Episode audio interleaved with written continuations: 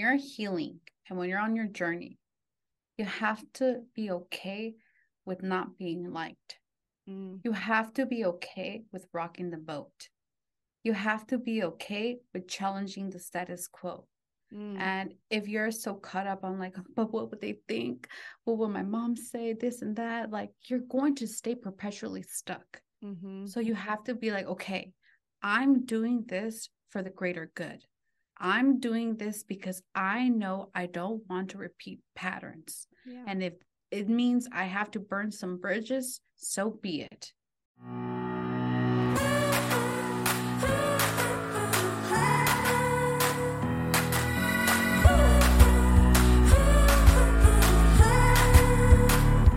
Hello, hello, and welcome back to Journey of a Fearless Female. I am your host, Paola Rosser, and this week my guest is Edna Mendez. She's a life coach who helps individuals break toxic cycles and grow their confidence. For the past three years, she's been helping individuals heal from toxic relationships, dysfunctional family dynamics, breaking generational trauma, and really helping people rebuild the relationship they have with themselves.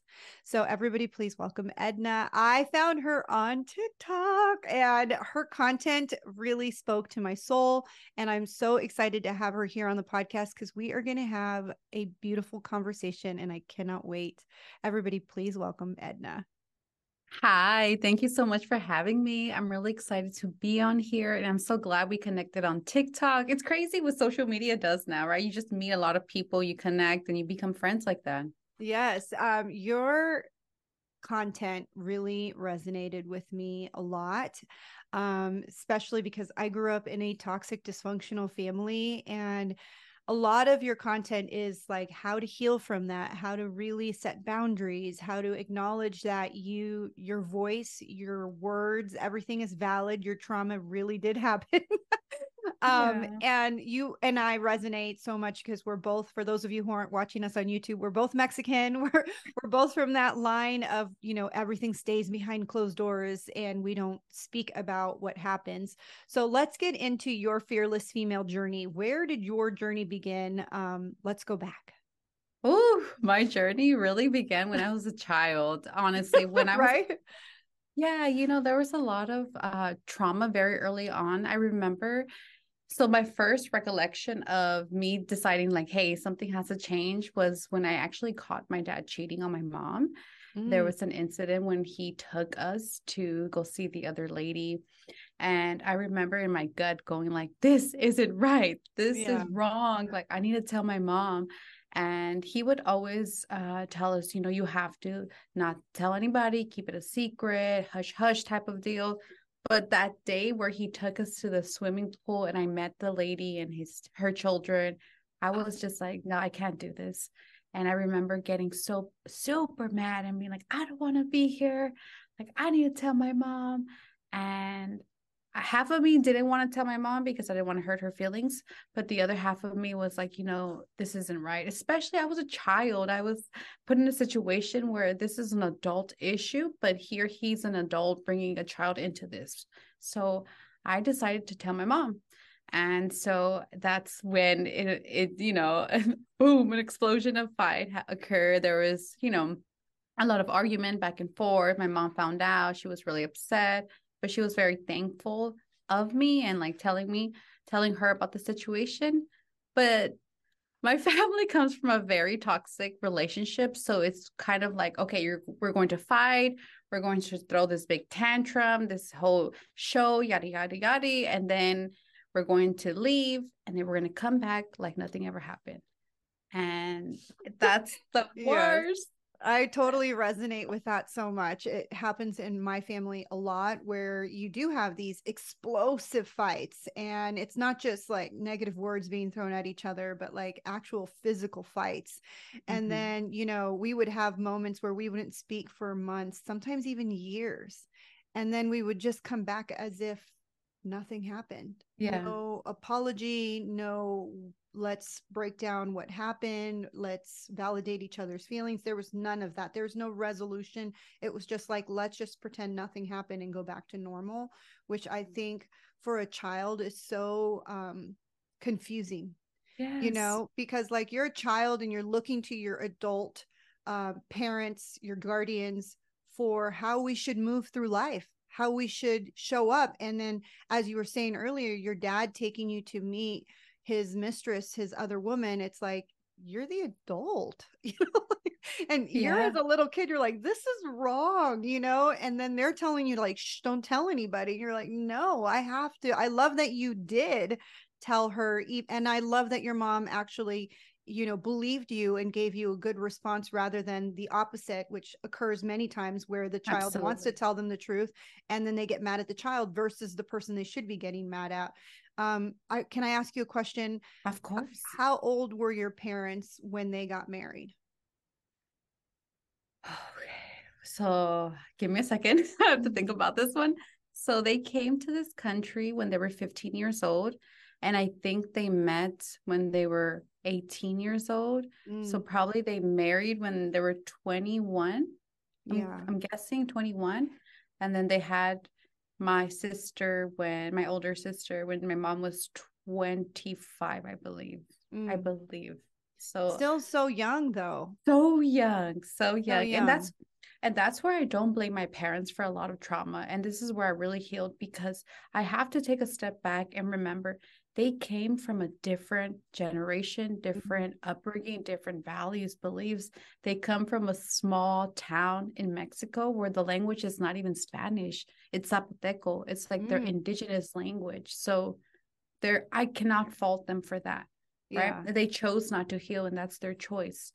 Um, but I'm just choosing not to have the same ideologies as them. Yeah, I think that that happened for me too, where I was uh, bitter and angry towards my mom for over 20 years. And it wasn't until I pulled the lens back and realized that she also came from a lot of trauma and a lot of unhealed generational toxic behaviors that she just learned and passed down. And mm-hmm. um, you have to understand too, it's like you know for those of you who are listening it's like you need to figure out where did they come from what did they mm-hmm. learn what were their patterns that they kept recreating and like you said they came from a country that a didn't even speak spanish or they came from a country like my parents both came from Mexico and they lived in a small town where their house was made out of sod. It was a one bedroom house. They had an outhouse for a bathroom.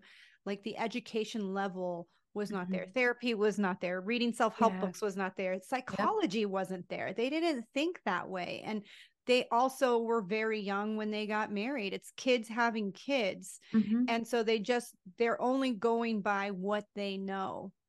Mm-hmm. Absolutely. That's a great point. Kids having kids, and there were children. And that's why I, that's what's really important when you're trying to heal from any anger or bitterness or resentment you have you have to kind of put yourself in their shoes and have compassion for them mm-hmm. you know they mm-hmm. they only knew what they knew my mom's highest level of education was the fifth grade yeah so mine was third grade yeah it's like yeah, yeah.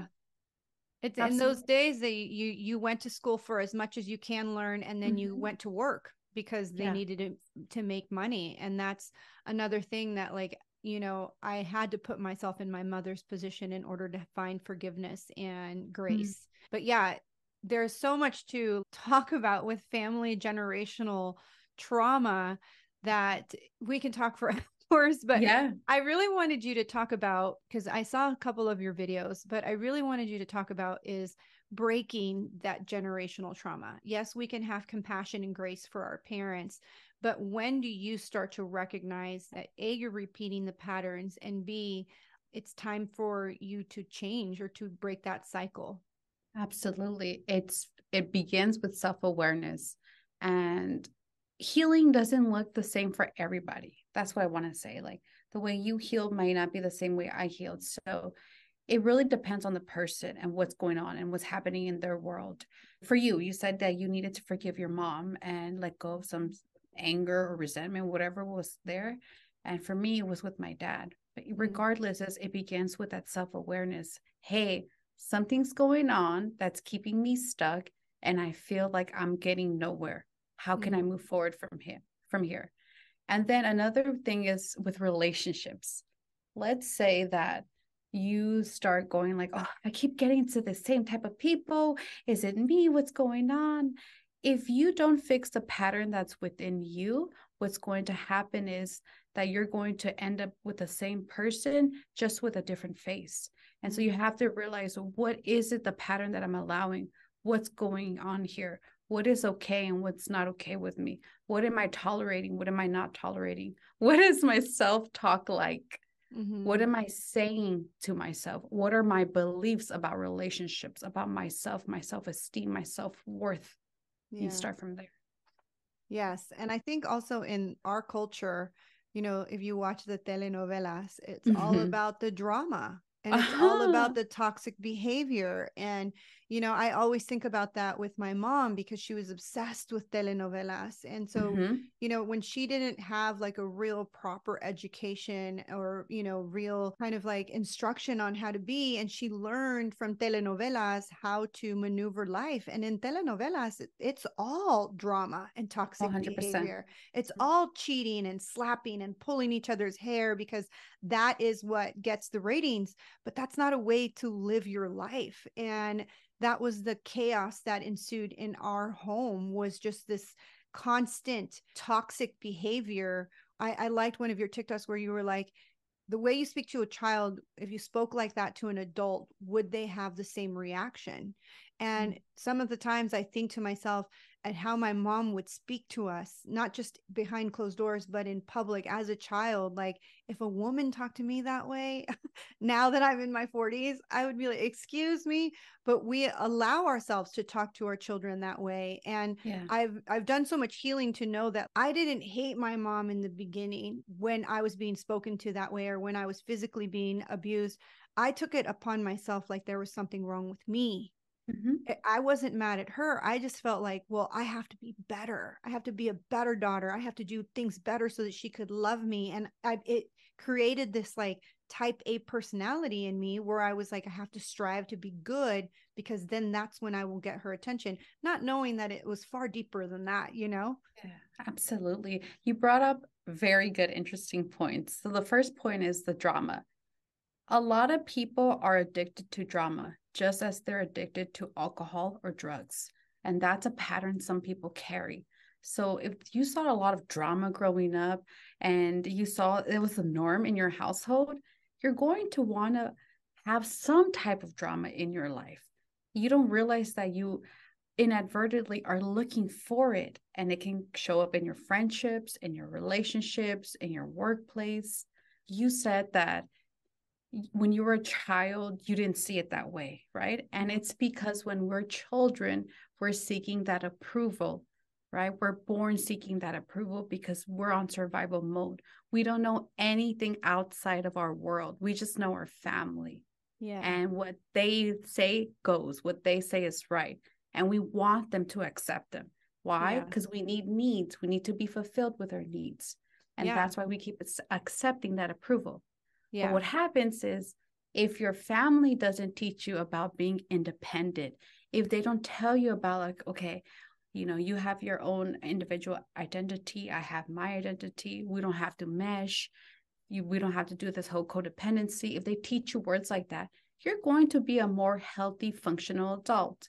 But if they don't teach you about that, you're still going to be seeking that approval when you're a teenager, when you're a young adult, when you're an adult, when you're older you know it continues on unless you decide okay things need to change. Yeah it, they do and i think one of the biggest reasons why especially if you're first generation american when they're saying like family's thicker than you know water yeah. blood is thicker than water we need to stick together it's because you do come to an, a new country and the only people you feel like you can trust is your family mm-hmm. and i understand that perspective but when your family is the place where you're being hurt and abused and it's a toxic mm-hmm. environment the blood is thicker than water kind of goes out the door right Mm-hmm, absolutely. I actually have a really funny story to go with this. So, when I went to Mexico with my sister, my aunt, I went with my grandma, and my grandma's super into brujeria and all of that. And, okay, and which is fine. I, I'm not against it. So, she took us to the forest and she made us in the forest. There was like little bottles of people's faces and there was like an upside cross. It was just really scary. Uh-huh. And I was uh-huh. like, oh, this is like real, real. so anyway, so she took out like a box of cigarettes and she blew on it. And she said, I want you to blow on it and then throw it in the lake. My sister went first and she did it. And you see the two cigarettes going like this, going straight. Mm-hmm. And she told my sister, Oh, good. You're a good place. You're a good daughter. You listen to your family. You're obedient, this and that. And she's like, Your turn, Edna. So I did it. And the two cigarettes went like this. They separated. And she's like, Oh, oh my God. Oh my God, Edna. She started freaking out. And I'm just there like, what's going on? Because she's not speaking Spanish. She's speaking her native language. Yeah. And I'm just smiling. And she said, you, you don't listen to your family. I can tell that you don't, you're not obedient to your parents. You have to listen to your dad. You have to, what he says goes, and no matter what. And I was just kind of trying to add logic as to why, trying to explain to her, like, you know, the cigarettes move because of the water currents and whatever. But she wasn't having it. She was just like, you need to listen to your dad. And there's no need to explain or over explain yourself or try to justify yourself to people who are very set on their ways. Mm. You can't expect them to change. They are who they are. The only person who can change is you. So in that moment, I was like, you know what? I'm not even going to try to tell my grandma that she's wrong. I'm not even going to try to explain myself. I know what I'm doing is for myself and my inner peace, and I'm okay with that. Yeah. And that's a real struggle for people who want to still be included in the tribe. You mm-hmm. know what I mm-hmm. mean? And that's one of the biggest things that it took me a long time to like be okay to be separate because for the longest time I wanted to be accepted by all of them. You know, you come from a I come from a big family and so I wanted to be accepted by my sisters, by my brother, by my mom, by my dad. I wanted that I wanted the family. I wanted the blood is thicker than water. But then the more that I was doing my healing, I realized, hey, we're not on the same path here. We're not talking yeah. the same language. We're not, yeah. you know, understanding each other. And I, for a year, literally was banging my head up against the wall, trying to get them to heal, trying to get them to acknowledge what happened in our past, trying to help them talk about, like, let's go to therapy together as a family. No, they did not. they did not want to go to therapy and they did not want to uncover all the things that have, that are hurting us still to this day. They want to just pretend as if you know nothing is happening and everything is fine and we're just going to like pray it away and it's going to yeah. go away and and you know to some extent yes prayer works but mm-hmm. if we don't really like dig deep as to why we are the way we are to really correct how our boat is going then we're going to continue to hit the same rocks absolutely well said exactly like i truly believe in prayer it's powerful but there's more to it there's more. You're, it's understanding what behavioral patterns am I repeating? Like the people pleaser, right? Like that's a big one in Latin families. Mm-hmm. A lot of the time, especially for women. Exactly. So if you're if you tend to be a people pleaser, you tend to attract narcissistic people or people with narcissistic traits, right? So that's definitely a pattern that I know I saw a lot growing up. My mom was the people pleaser, the obedient one, submissive one, the one who, you know, never rocks a boat, who's hush hush, who does what the husband does. And in doing so, you only hurt yourself. In doing so, you're teaching yourself my self worth, my love is based on the condition that I meet their needs. I meet their standards, that I'm okay with them. I need their approval, validation to make sure that I'm okay. But yeah. doing that erodes your self esteem. Yeah, it does. And I think it's huge in the Mexican culture, especially for women, to do as the man says. He is yes. the head of the household. He's going to protect you, he's going to feed you, and you're going to have to put up with all of their bullshit, whether they're mm-hmm. cheaters, whether they're abusers, whether they both physically, emotionally, sexually, whatever abusing, you still have to follow the man. And in some cultures, and not just Mexican cultures, they really minimize the woman to the point where they're not allowed to have an education. They're not allowed to have a job outside of the house. They're not allowed to go read or have friends unless they're approved because it really goes back to the old ways of things are done, right? Yeah, absolutely. And you brought up something that I was like, oh, I kind of want to bring this up. I'm gonna bring it up. So I saw this video on Instagram or TikTok, I can't remember. And it was this girl talking about like, I want to be a stay at home mom and I want to bring back the patriarchy. I'm okay with being obedient. I want to make this disclaimer first. Uh, there is absolutely nothing wrong with being a stay at home parent. Nothing wrong with that. That is a full time job, a full time commitment. And kudos and mad respect to the people who do it. There's a difference, though. There's a difference between that and the patriarchy system, the beliefs. So when you grow up in that patriarchy system, as you and I have, you know that it's not about being a teamwork, it's about being controlled, being manipulated, being dominated, and being enmeshed and being codependent on a person. That's unhealthy because then what happens is your identity gets erased. Mm-hmm. It's no longer who am I, it's who are we. And then what happens if you have children and the children go off and then your your spouse decides to leave you? You're going to be stuck. Like who mm-hmm. what's going to happen to me? Who am I? I'm lost. I'm so lost because I've been so enmeshed for so long. Yeah. And that's actually what's happening with my mom right yeah. now and it and it's crazy because people think like oh that only happened in the 50s you'd be surprised how many women today in 2023 don't have an identity outside of their marriage outside of being a mom at some people like i have a client recently who i had to help open a checking account because she's getting a divorce and the husband took care of everything and now all of a sudden she's got to start from square one.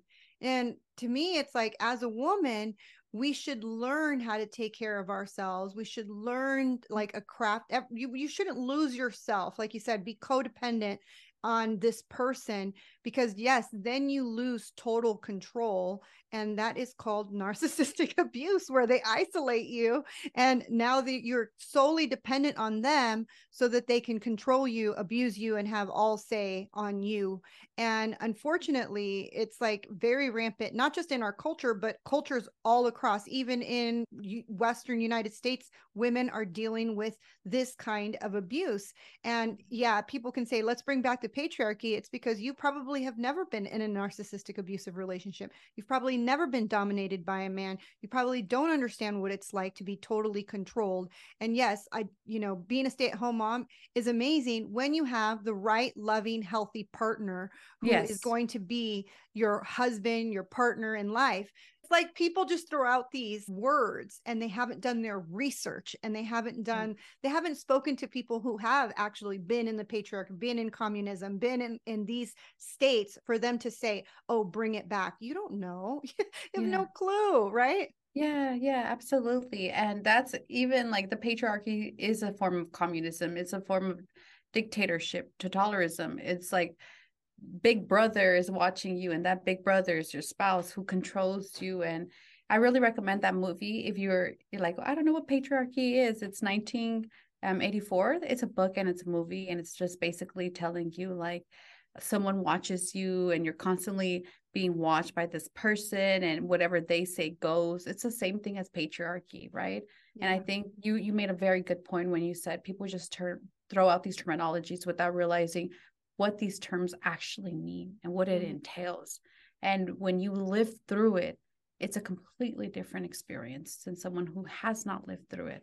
You yeah. know, something I do want to add though is I truly believe that there needs to be more men mental health awareness. Mm, absolutely that's why we keep repeating the patriarchy because a lot of these men i empathize with them because they don't know they don't understand or they're told they're not a quote unquote man if they go to therapy or if they don't express themselves or they make them made fun of or you know it's yes. sad it's sad and then what happens they become alcoholics they do drugs they sleep around with different women yeah. they're lost it's it's very prevalent, especially in our culture. I was recently watching the documentary of uh, Cesar Chavez, the boxer, who was like one of the very first Mexican American boxers. And um, watching his story, he was talking about when he was growing up you know he's made fun of because he was effeminate um, because he was very mm. good looking little boy and so they called him effeminate and they called him gay and they said oh. man up and you're such a p-u-s-s-y you know and they were calling him all these names and then at like 12 and 13 his uncles were like hey have a beer you know be a man and, and it's like they're encouraged to not show any emotion they're mm. encouraged to not you know be afraid and to like man up and they're literally so traumatized from a young age mm. that they really don't know how to move through the world and their people that they're looking up to their fathers their uncles their grandparents don't have the emotional stability or intelligence to be able to have good conversations with them. I mean, as I watched the entire documentary, I felt more and more empathy and compassion for Cesar Chavez yeah. because it was like he never had a chance. Yeah. The poor kid never had a chance. And that's the thing. It's like we all need to go back and understand why we are the way we are, mm-hmm. pull the lens back, like you said earlier, investigate the patterns, investigate where we came from, and really start to unpack and find the therapist, find the life coach, find the books that you need to read, the podcast you need to hear. But yes, men in general, all together, not just in our culture, need more mental health. Just recently, there was a shooting just down the street from my house and it was a man who went is going went through a divorce he's an ex-cop and he went there to go kill his ex-wife because he was suffering from the loss of the depression of divorce and yeah. when a man cannot express himself verbally and emotionally what's the next thing they're going to go through aggression because that's what they teach little boys. Don't show your feelings. Don't cry. Don't be a P U S S Y. You need to like be a man when they're like three, four, five. It's okay if they cry. It's okay if they process through the emotion. But if you don't allow the child to process through the emotions and you only allow them to exert anger, mm-hmm. imagine the explosive bomb you're creating when they become yeah. an adult. Mm-hmm. Absolutely. You brought up a very good point too. When you said the boxer was given a beer at 13. So that's a, an example of how we start learning bad habits. So that instead of him being like, hey, dad, I'm going through something, let's have a conversation about it. I'm feeling some type of way. The dad goes, let's just have a beer. Let's just drink our problems away. And we don't realize that that's the start of alcoholism. Mm-hmm. It begins very early on. And it, it's because you learned these habits of whenever I feel stressed, whenever I'm going through this, I'm going to turn to this. And that's not okay. And even another point you brought up that I thought was really good was aggression. It is aggression. A lot of men are taught to be masculine, you have to be aggressive, right? Being aggressive, you have to really define what that word means to you you know aggressive might mean something completely different to you than it means to me to the next guy so forth. So it's not about being aggressive it's about being assertive. Mm. there's a difference yeah, exactly. And a lot of men don't know how to foster relationships outside of either drugs, alcohol, or sex. Like, let's mm-hmm. go to mm-hmm. the nudie bar, let's go to the bar, yeah. let's go do get high. You know, they don't know how to foster relationships so that they can have these open conversations. And when one person does try to have these open conversations, they are met with resistance or jokes or, you know, ridicule. I saw this funny TikTok. Well, it's not funny, but this white guy is married to a Mexican girl and you know he's joking around saying you hurt my feelings. And she's laughing in the background saying well that's just how we are. As Mexicans that's how we are. We we joke. That's the way we communicate.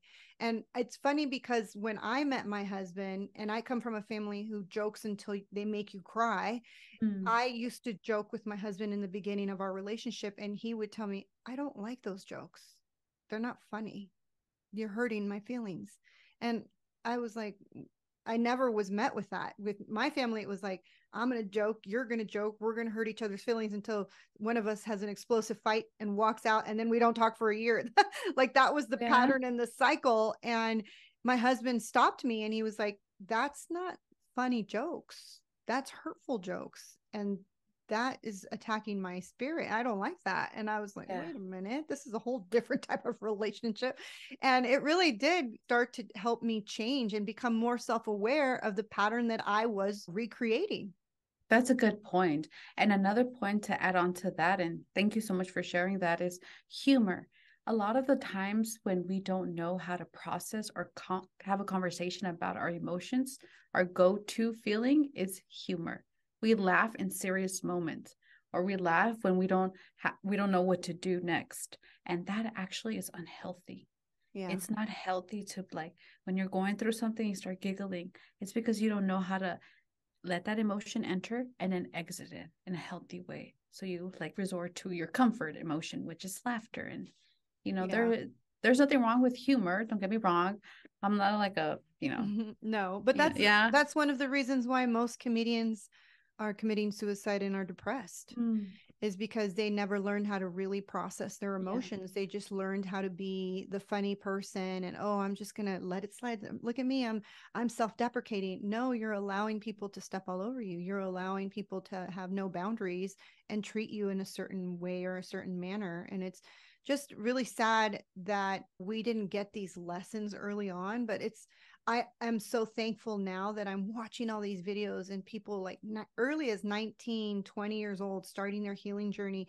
I think we are coming into a different era in the mm-hmm. earth. There's going to be better people in the future because we're not going to be carrying so much weight and so much toxic behavior and so much like negativity in the future. But for those of us who didn't get a chance to live in that era, it's time for us to heal, right? Yeah, it's time for absolutely. us to really start that healing journey and break the patterns because you don't want to take this on to your grandchildren, to your children, to your great grandchildren. You really want to stop the process of the pain and tragedy that we continue to carry forward. Absolutely. And to add to that, a lot of this new term called gentle parenting gets a lot of, am I allowed to curse? Shit for it, right? There's a yeah. lot of people are like, ah, that's so stupid, this and that. Well, you have to realize it's not about never disciplining your child because I truly believe in disciplining children. That's one of my areas of expertise, right? But there's a way to do it. Mm-hmm. There's a way to talk to them in a way that they understand that their behavior has consequences. Yeah. And then you stick to those consequences and you teach them a lesson through that. It's not about hitting them, yelling at them, shaming them, judging them, criticizing them. That's only causing trauma, fear, anxiety, depression, so forth. You know, the list yeah. goes on and on. Absolutely. So, yeah, it's it's just learning how to better communicate learning how to practice mindfulness. This is what I tell parents a lot. There are going to be moments where your your child is going to test you. They're going to test you and you're going to be like, "Oh my god, your your go-to response might be something that happened to you as a child. You might feel the urge to take out that belt. So you have to yeah, or chancla, or whatever chancla. is, whatever, you know? Yeah. You have to breathe through it and realize what is this behavior going to do to my child? What are the long term effects? Because mm-hmm. in that mm-hmm. moment, we just want to be impulsive. That's why it's so important to learn how to control your emotions, manage them, yeah. breathe through it. As simple as, okay, it's okay. Let me talk to him or her. Let's reframe this, re like let's regroup and let's find a way. Let's find a solution, right? Because yeah if you got hit like we did, what did that do to us? It only caused us to be fearful, full of anxiety. And I'm sure, and I'm sure that when you had a problem, you didn't go to your parents because you knew that you're going to get punished for it instead yeah. of getting like support or good advice. It was like, oh, this and that. It's like, no, I don't need that. I'm already dealing with my own shit. I don't need your shit. Yeah.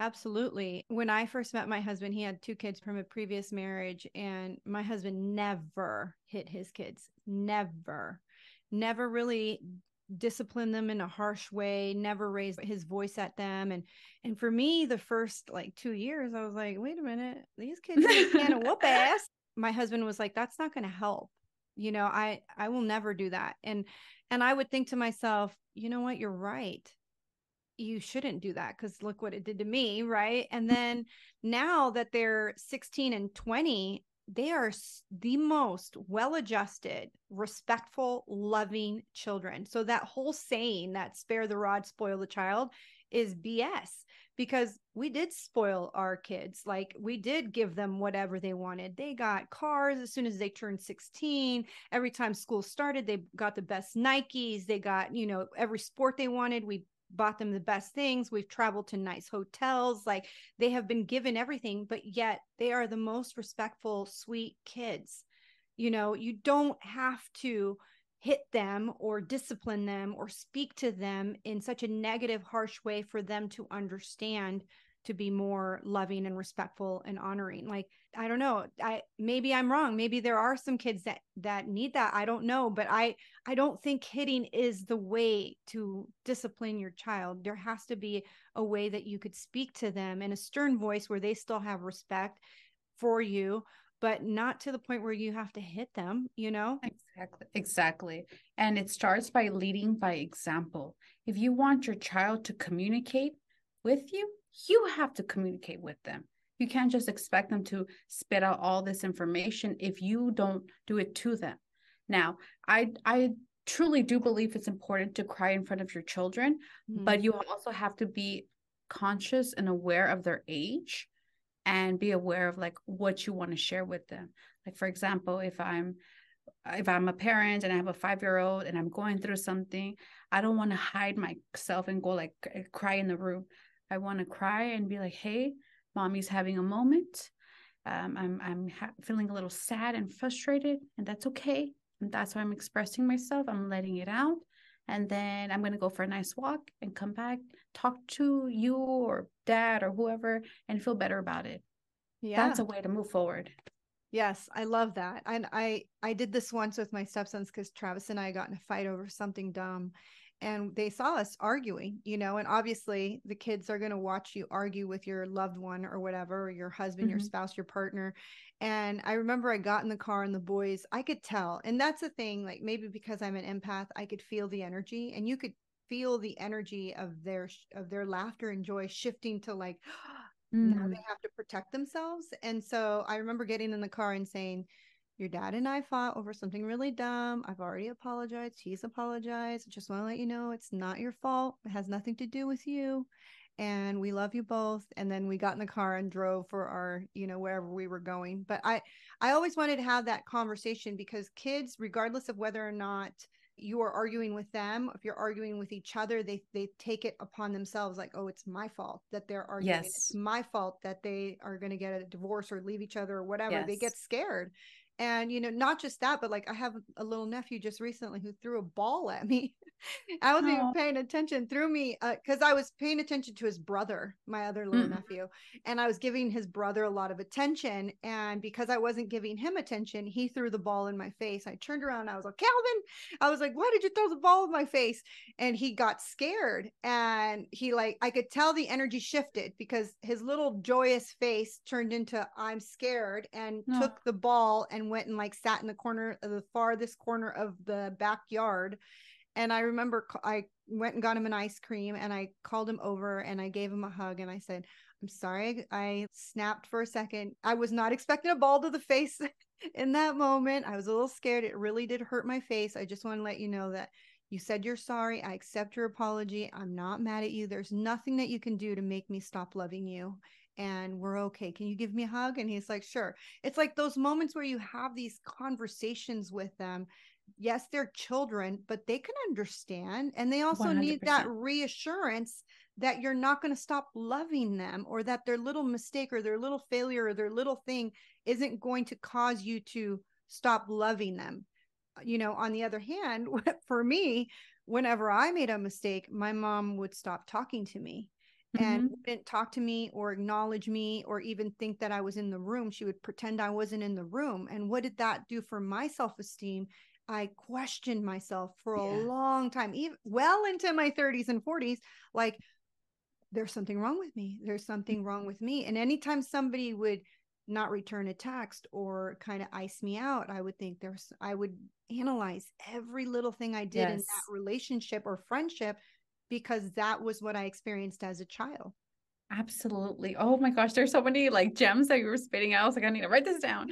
But something you said that I really liked is the way you approached the situation with your nephew. He's a nephew, correct? Yes. Okay. So, first is you taught him accountability. Hey, I did something wrong. Let me own up to it. First thing. Second, you taught him a boundary. Hey, is it okay if I give you a hug? A lot of the times we assume, oh, that's your aunt, that's your uncle, go give them a hug. No, ask their permission. That's called physical boundary. Good for mm-hmm. you. A lot of times we just do it. No, can I get a hug? You'd want to do that? Is that okay with you? Yes, no, cool. And then the third thing you brought up was when your mom would do it to you, right? That's manipulation. Mm. The silent treatment is manipulation at its core, right? So instead of you being like, hey, I can go talk to my mom, she made you feel bad for something that's her problem, yeah. right? Her inability to communicate and regulate her emotions translated as it's your fault, not yeah. mine. And that's that's shaming. And then you start like doubting yourself and you're like, am I a bad person? And I'm just not good enough. I'm not this and that. And mm-hmm. it just mm-hmm. spirals down into like this like this loop yeah. And, and, it stays with you till you're an adult. Yeah. I mean, when I was a little kid, I even contemplated suicide because I was Aww. like, oh. my my mom, who's supposed to love me, doesn't even want to talk to me to pass the salt. You know, yeah. I, I was that bad. Like whatever I did was so bad that she didn't even want to look at me or pass the salt. You know, ask me. She would tell my sister Lilia, tell Paola to pass the salt as if I didn't oh, exist. That's terrible. And it's like these, it is, it's terrible. And these are the things that really like it took me years, years to untether and unpack and untangle all of these old limiting beliefs. Mm-hmm. And it really does stem from little moments like that, that your subconscious mind starts to tell you, you know, oh, you did something bad you're never going to be loved again you're not good enough you're not worthy you're there's something inherently wrong with you and then mm-hmm. that record stays with you and plays for you for the rest of your life and like you said earlier it's the same relationship different faces and so what i did was because i had that volatile, unloving relationship with my mom, I accepted the same behavior from mm. friendships, from men, and from coworkers for years to come until I started to discover that it was me playing that record and allowing this behavior to happen to me. Absolutely. And to go off that is your mom taught you conditional love. Yeah. Right. At parents, we want to go like, I'm not a parent, but as parents, they they want to give their child unconditional love and but what does that look like right? Mm-hmm. unconditional love is accepting them for who they are their strengths their stretches you know all areas of their life. Conditional love is i'll love you based on the condition that you act behave think the way i want you to Mm. Right. And that's what your mom did to you. Right. She yes. was like, I'm not going to talk to you because you're not behaving the way I want you to behave. So I'm going to ignore you and let it be known that that's not okay. As a result of doing that, your self esteem, your self worth started like, you start going like, okay, what's wrong with me? Am I just not good enough for my mom? And like I said earlier, as a child, you want their approval. You want their validation. It's normal. It's healthy. It's part of human nature.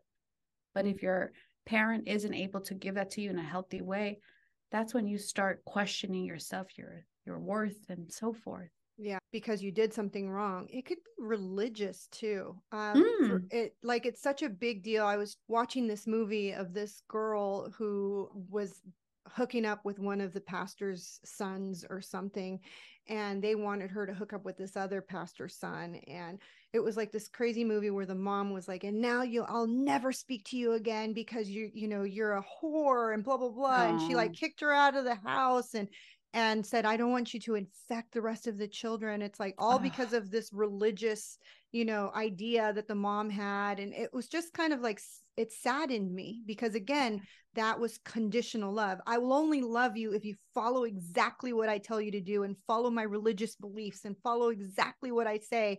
And it's hard because now that girl for the rest of her life is going to think i'm never going to be good enough. I'm always going to be a whore. I'm always going to be this person and i'm never going to be loved or now god doesn't even love me you know? And that's even more detrimental to someone's psyche. Uh, for me that whole religious stuff because i also come from a very religious family and when i started to kind of get away from the church because there's a lot of things that I didn't believe in the way the church mm-hmm. runs their things. It was like, oh, how dare you think you know more than the God? You think you know more than uh-huh. the pastor?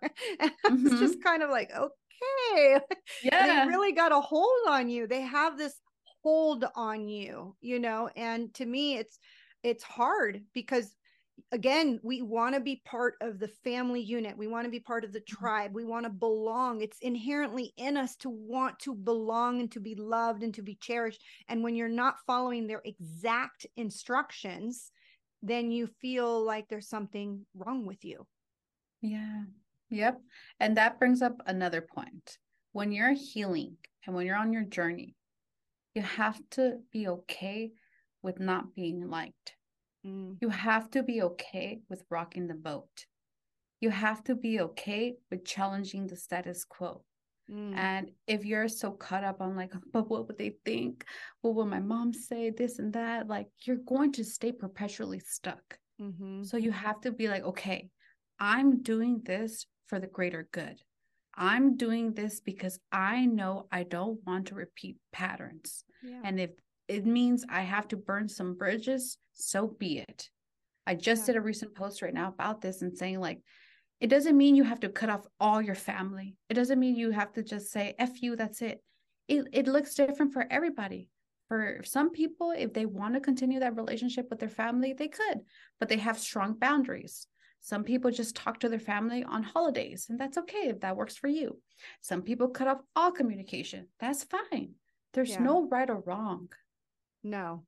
And, you know, going back to the whole religion thing, I had Taffany, who was on a, an episode previous to this one, and she was talking about how, because she's very devout Christian, and she was talking about how we need to remove the titles from people mm-hmm. because we so you know we go with this idea like we have to respect and honor your mom and dad and you have to respect and honor the family and blood is thicker than water and you go through all these dumb sayings that just been passed down and passed down but i loved the way taffany said just because they carry the title doesn't mean that they are playing the part you know and mm. that was one of the biggest realizations to me where my family my sisters continuously try to you know berate me with the idea that oh i'm such a horrible daughter because i'm not honoring my mother i'm not giving her the love and the respect that she deserves and i'm like well first of all she was never the mother that you know, is in the Webster's definition of it. She was never, she was the woman that gave me life.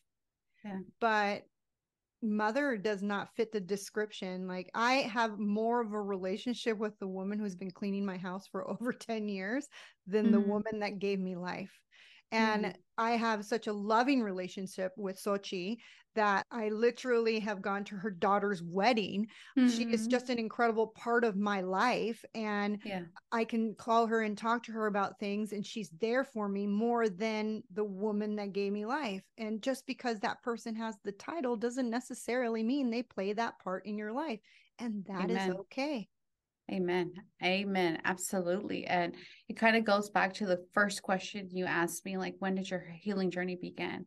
When I was probably in the second or third grade, I made the executive decision to start calling my dad by his first name.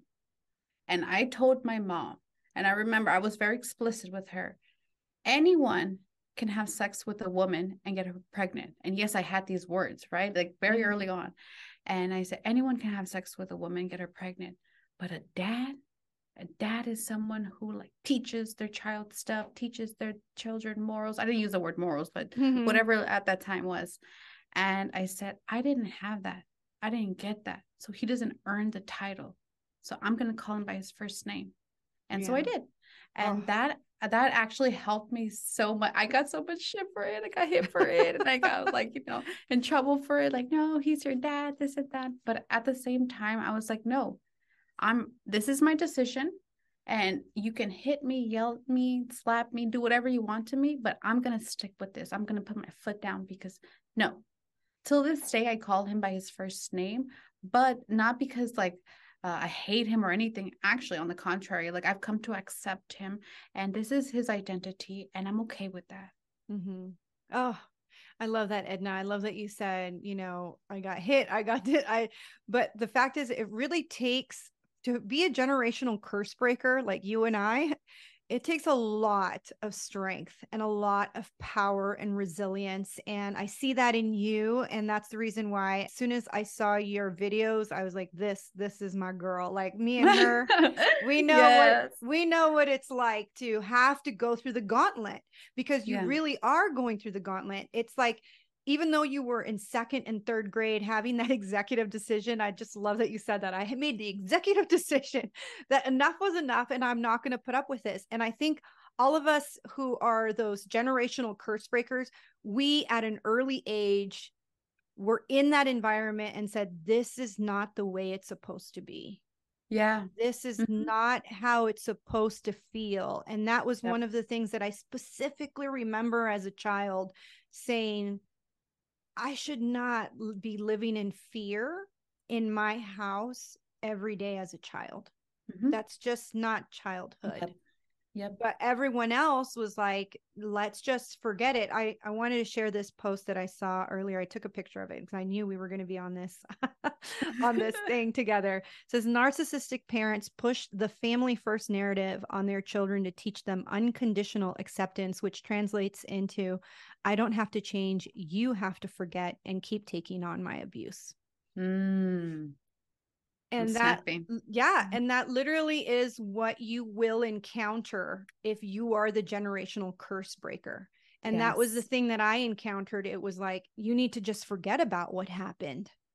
It was in the past. Jesus has forgiven me. Mm-hmm. Like, you know, and so therefore you have to forgive me too but they don't understand that they let they let off this toxic bomb this detonated this bomb and there is shrapnel in all of us and it's like reverberated this entire i can't even think of the word like the leftovers we're mm. we're hanging out like shrapnel in us and we're like wait a mm. minute like i'm trying to move through life with like half an arm because i've been in your detonated bomb yeah yep Absolutely. That's a good that was a beautiful quote to like kind of like wrap things up. It was beautiful. Yes. And you know, some if you are dealing with someone who's narcissistic right now or who has narcissistic traits, I want to remind people that those individuals are the most insecure, afraid, lonely individuals.